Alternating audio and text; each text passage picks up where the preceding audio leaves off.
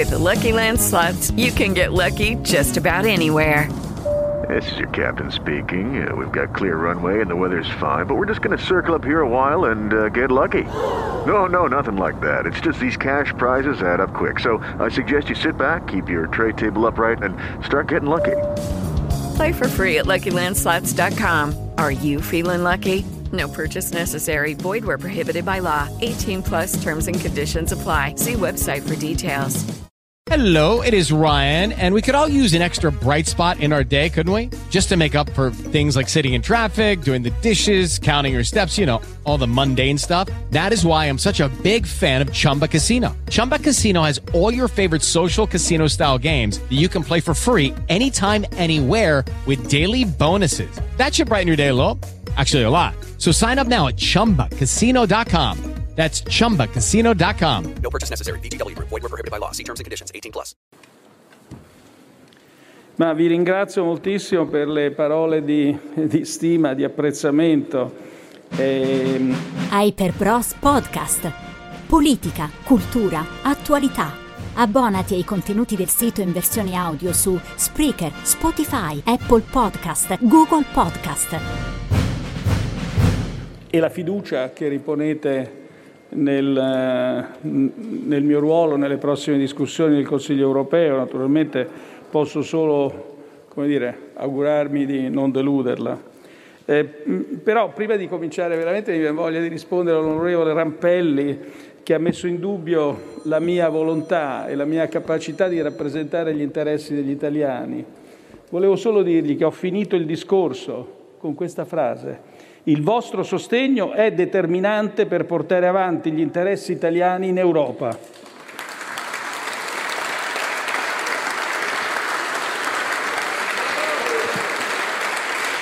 L'altra, l'altra, l'altra, diciamo, l'altra osservazione, poi risponderò anche eh, individualmente alle, ai punti sollevati, ma ci sono alcuni punti che sono stati sollevati da molti di voi, quindi eh, cercherò di affrontarli per primi.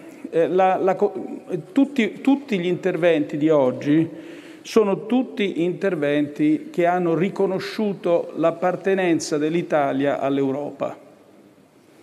Se confrontate questa posizione con quella di pochi mesi fa, beh, c'è stata una trasformazione veramente significativa.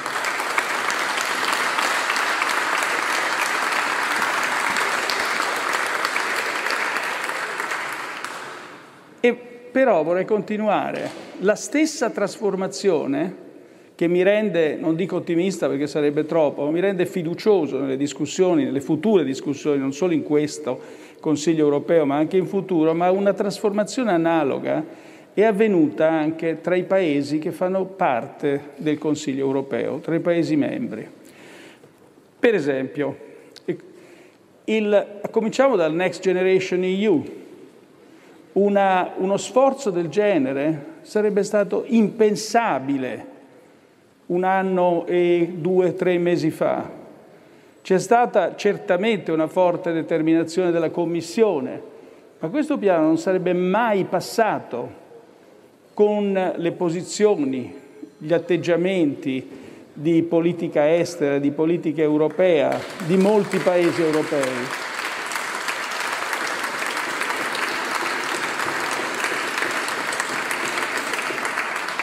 La seconda questione, l'immigrazione.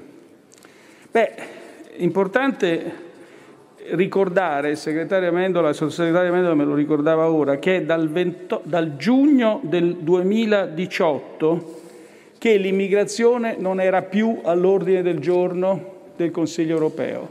È bastato semplicemente il fatto che io lo chiedessi e l'hanno messa all'ordine del giorno. No, ma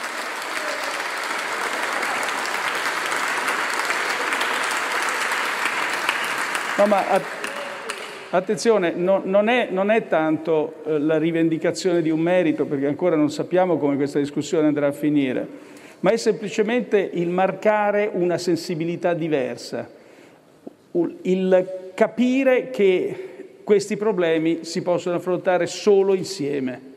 Questo è stato il, almeno questo io ho letto in questa prontezza nell'adesione alla richiesta. Terzo punto, un po' connesso, il mantenimento della stabilità, o meglio, la riconquista della stabilità, la riconciliazione nazionale, l'impegno nell'evitare genocidi, guerre civili in gran parte, beh, diciamo soprattutto il Nord Africa, ma anche l'Etiopia, l'Eritrea, il, il Sahel. E sempre di più viene fuori dai colloqui, sia quelli che ho io bilateralmente, sia anche un po' nelle risoluzioni collettive, che è un impegno che non si può che affrontare tutti insieme.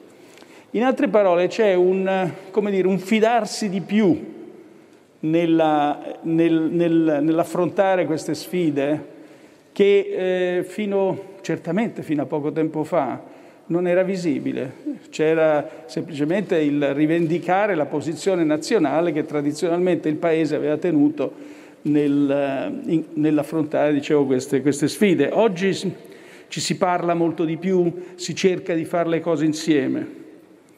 Ultimo punto, politica estera. Beh, l'esempio è stato il G7 che c'è stato poco tempo fa. La posizione europea era, diciamo, sì, sulle stesse linee ovviamente atlantiste di impegno contro le dittature, contro le autocrazie, ma è stata modulata in maniera diversa e alla fine poi è quella che ha prevalso. E in questo risponderò a molti dei punti, a cominciare dal, dal punto dell'onorevole Orsini di Forza Italia e poi sollevato anche da altri, ma che nei confronti di tutti i paesi, ma soprattutto ovviamente questa scelta diventa ancora più difficile nei confronti di quei paesi che violano i diritti umani, la posizione non può che essere quella, specialmente quando la dimensione del paese è grande, di cooperazione per risolvere i, per risolvere i problemi. Pensate soltanto che la sfida del clima la sfida del cambiamento climatico non è affrontabile senza la cooperazione della Cina. Le emissioni di CO2 dell'Unione Europea contano per il 7%, quelle della, della Cina e dell'India per quasi il 40%, quelle degli Stati Uniti per 30%, più o meno come la Cina. Quindi senza i grandi paesi che sono i maggiori dire, produttori di emissioni di CO2 non si può. Questo è il primo pezzo però. Poi noi siamo anche competitori, concorrenti. Ovviamente dobbiamo difendere i nostri interessi, gli interessi italiani, gli interessi europei, in un mondo che ci fa concorrenza. Concorrenza che è spesso sleale e quindi bisogna proteggersi dalla concorrenza sleale. E terzo, sempre in questa, dire, in questa strategia complessiva, importantissima è la franchezza franchezza nel difendere i diritti umani, franchezza nel denunciare le violazioni. Il...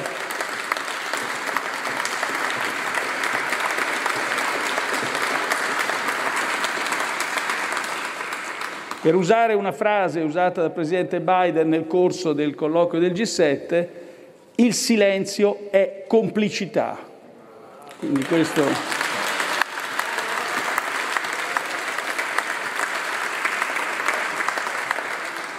Un altro punto che è stato sollevato da diversi di voi riguardava le, la, la, la, reintroduzione del patto di stabilità e di crescita, ma eh, non ci sono, secondo me, pericoli che possa essere ripresentato nella stessa forma di prima. Eh, credo, io, io, credo di averlo detto circa da tre anni, eh, che le cose andavano cambiate e, eh, e, e della discussione è veramente solo agli inizi credo che andrà avanti per tutto il 2022 e solo all'inizio del 2023 si, si potrà avere una proposta condivisa da tutti. Eh, l'onorevole Galizia, la migrazione è al centro del dibattito politico europeo. Sì, ora sì, ora sì e rimarrà tale. Eh, sono anche d'accordo sul fatto che eh, che il problema diventerà sempre più serio. Eh, prevedibilmente l'abbandono dell'Afghanistan eh, creerà un aumento che, di cui ancora non conosciamo l'entità, ma sappiamo tutti la dimensione, sappiamo tutti che sarà grande dell'immigrazione da quel paese. Quindi ancora di più occorre essere tutti insieme per affrontare questo problema. Quando dico eh, affrontare, e questo anche è stato sollevato da molti di voi, la dimensione esterna dell'Unione è la risposta a questo, ma non vuol dire soltanto contenimento, vuol dire dimensione esterna, vuol dire impegno economico e di assistenza tecnica e, se posso, anche di assistenza sanitaria in questi paesi da parte,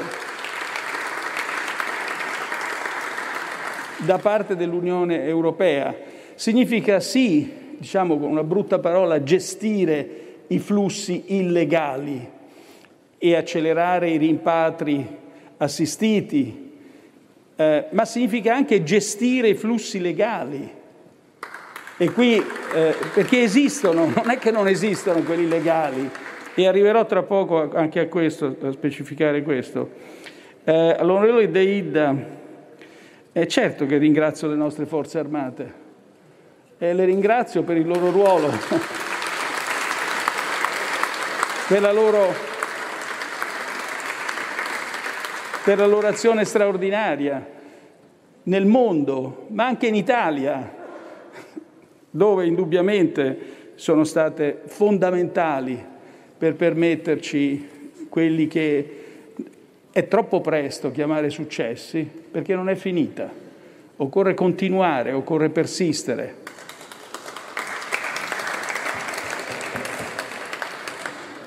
Dunque, l'onorevole Colaninno ha parlato di lavoro costante e silenzioso dopo l'approvazione, l'entusiasmo generato dall'approvazione del PNRR. E a questo proposito volevo Segnalare che durante il mese di luglio il Ministro delle Infrastrutture porterà alla conferenza Stato-Regioni le prime proposte per la distribuzione dei fondi del recovery e del fondo complementare per trasporti e infrastrutture. Quindi le cose stanno andando avanti rapidamente. L'onorevole Bazzaro della Lega eh, ha sollevato sostanzialmente lo stesso punto. Come ci si atteggia nei confronti di questi paesi? Cooperazione, concorrenza, franchezza è la risposta. La legge, oh, mi è stato chiesto un, un, eh, alcuni un calendario, da alcuni tra cui l'onorevole Bazzaro, un calendario delle leggi. Beh, intanto noi abbiamo, abbiamo approvato, il governo ha presentato tre de- decreti legge che sono il decreto sul reclutamento, il decreto sulla governance e, il, e le semplificazioni. Questo già è un passo avanti notevole. Entro la fine di giugno ci sarà la presentazione legge sulla, sulla, delle leggi delega per la riforma degli appalti e delle concessioni. In luglio ci sarà la legge sulla concorrenza. Quindi con, continuiamo, io mi ricordo che in occasione di un, non ricordo più, ma insomma di, di, un, di un mio discorso qui in quest'Aula, stavo leggendo tutte le cose che il governo doveva fare ed erano i primi di maggio e a un certo punto dissi, ma accidenti quante cose ci sono da fare in maggio. Beh, insomma, finora sono state fatte.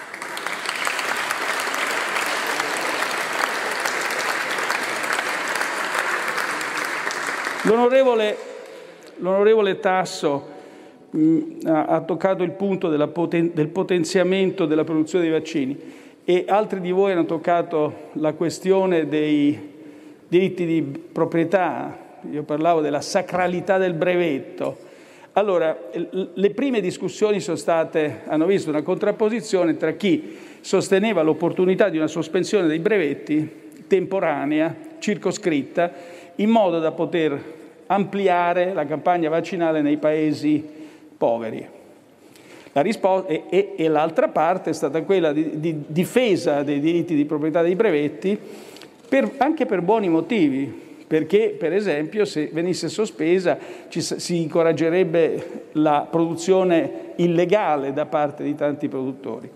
Però ora la discussione avvia, si è avviata su un binario abbastanza costruttivo e quindi ha avuto questo primo effetto eh, all'interno dell'Organizzazione Mondiale del Commercio c'è una proposta della Commissione europea per non tanto per la sospensione, ma per l'attribuzione obbligatoria di licenze produttive. Nello stesso tempo però occorre individuare siti produttivi nei paesi in via di sviluppo e nei paesi a, a, a medio e basso reddito, diciamo così. E quindi questa è l'altra strada su cui sta lavorando la Commissione europea. Ma poi c'è tutto il resto, perché non è semplice produrli i vaccini, c'è il trasferimento di tecnologia, di know-how. Comunque sembrerebbe che su questa strada ci potrebbe essere anche la collaborazione del settore privato quindi, che è essenziale ovviamente per il trasferimento, come dicevo, di, di tecnologia. C'è stato un secondo effetto però, che quella anche più immediato che quella discussione ha prodotto, ed è, la, ed è, stata la dichiarazione delle grandi case farmaceutiche, in primis Pfizer, Bio, al Global Health Summit a Roma, della produzione di 2 miliardi di vaccini per i paesi da dare, per i paesi poveri a basso reddito a prezzo di costo e per i paesi a medio reddito con un piccolo, spero piccolissimo, margine di profitto. Eh, queste sono donazioni che se poi si aggiungono al miliardo di dosi promesse dai governi e eh, queste donazioni stanno avvenendo ora, non è che sono... Le donazioni del settore privato sono un miliardo prima della fine dell'anno, cioè quest'anno, e un miliardo per l'anno prossimo. Quindi, ma anche le nostre, anche quelle dei governi, COVAX è, molto, è, è il veicolo che è stato scelto per la, per la distribuzione dei vaccini, è molto attivo.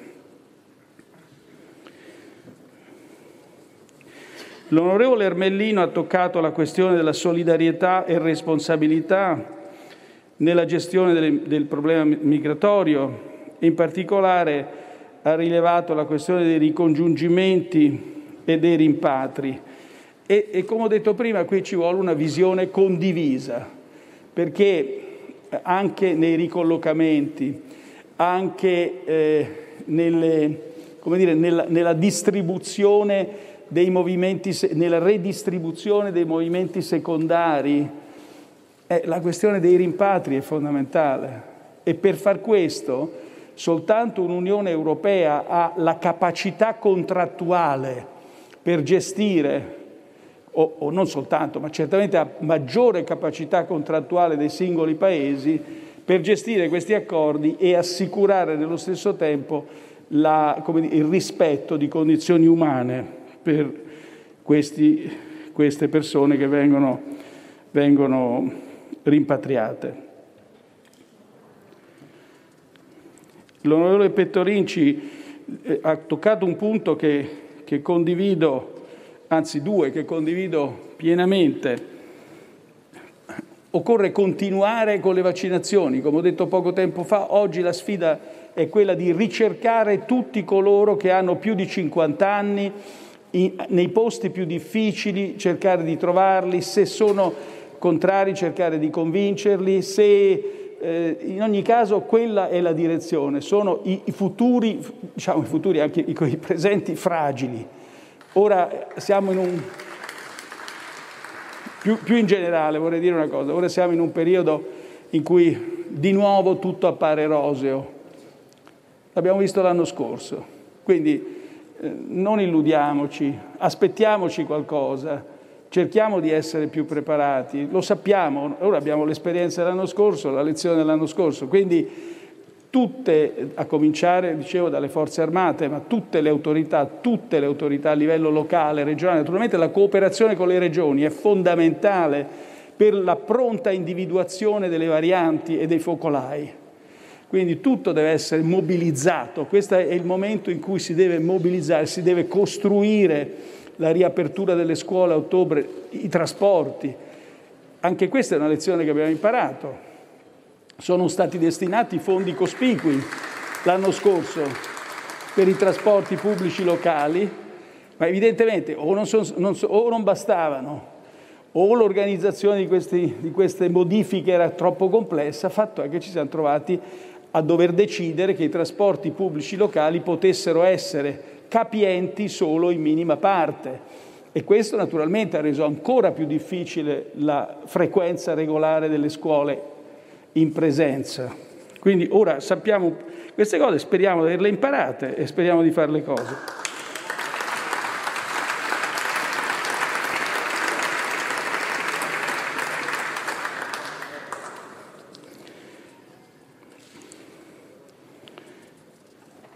Cose, temi simili, mi pare, che, eh, mi pare già di averli affrontati, sono stati sollevati dall'onorevole De Maria e, e anche per quanto riguarda l'impegno sull'impegno nella difesa dei diritti umani, eh, le parole che ho usato prima sono una risposta anche all'onorevole Palazzotto per quanto riguarda eh, la difesa.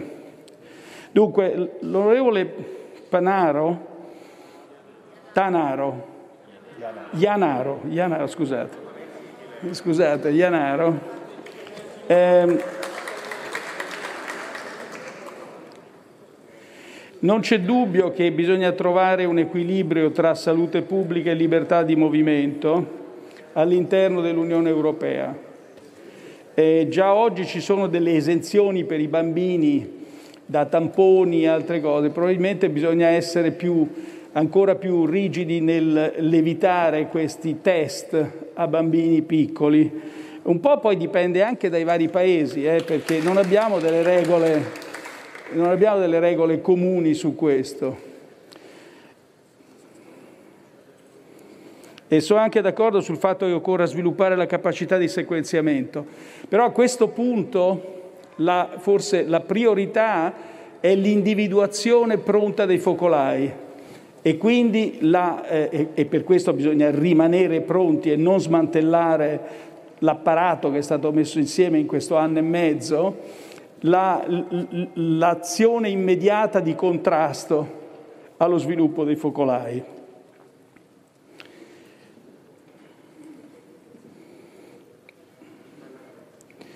E poi devo dire, eh, eh, quando guardo sotto, devo continuare a ringraziarvi per le parole di fiducia perché eh, è stata veramente eh, da parte vostra un segnale di grandissimo apprezzamento per quello che il governo ha fatto. Son...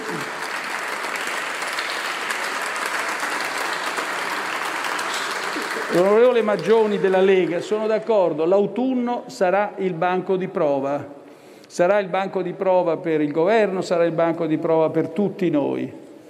La fiducia sta crescendo, occorre continuare a far sì che cresca e questo dipende da due cose, fare delle politiche economiche appropriate e tenersi prontissimi nell'affrontare eventuali emergenze sanitarie. Questa è la... Quindi il contrasto a eventuali varianti deve essere rapido ed efficiente. E l'apparato di nuovo di sostegni al, alle persone, eh, alle imprese, che ora viene gradualmente sostituito dagli investimenti nelle infrastrutture, dagli investimenti soprattutto direi nella transizione ecologica, nella transizione digitale, che creeranno altri posti di lavoro e, nella, e, e viene sostituito anche dalla riapertura di tutti i cantieri e quindi cre, in questo senso si aumentano i posti di lavoro, dovrebbe contribuire alla, al mantenimento della fiducia nell'autunno. Quindi siamo tutti dire, consapevoli che non viene questa fiducia che c'è ora non è gratis, occorre meritarsela e continuare a meritarsela.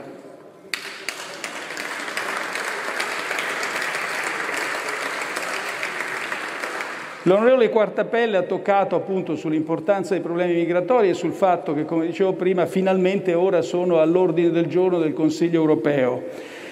Sul fatto che eh, oggi lo siano all'attenzione. Ricordo ancora quando feci questa richiesta, dissi guardate che dormire sui problemi non è che li fa sparire. E questo è stato, è stato accolto. Ora bisogna che questa accoglienza non sia limitata al contenimento, sono d'accordo. E, e, come ho detto prima, esistono i flussi illegali e i flussi legali. I flussi legali, e qui è un'altra area cui, su, su cui dovremo porre molta attenzione. Eh, I flussi legali non basta importarli legalmente, bisogna integrarli. Se noi non integriamo queste persone nella società italiana, facciamo un danno a noi stessi in primis, perché la mancanza di integrazione significa la produzione di esseri sostanzialmente ostili. Quindi se noi non li integriamo, produciamo dei nemici potenzialmente. E poi ho risposto già all'onorevole Rampelli, quindi ho terminato. Grazie.